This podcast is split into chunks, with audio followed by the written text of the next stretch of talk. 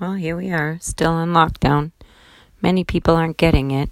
I'm really believing that it's airborne because I feel the difference in my lungs. Yeah, kitty, I know. And that's my kitty. He's been in and out, but not in the house. I quarantined him to the porch and outside because he couldn't come in. Just to see, we're mandated to stay until April 6th. I'm praying everyone is finding their family and spending quality time with them because God made family first. We need to teach our children of God. We need to take this time to get to know Him once again ourselves. God bless all of you.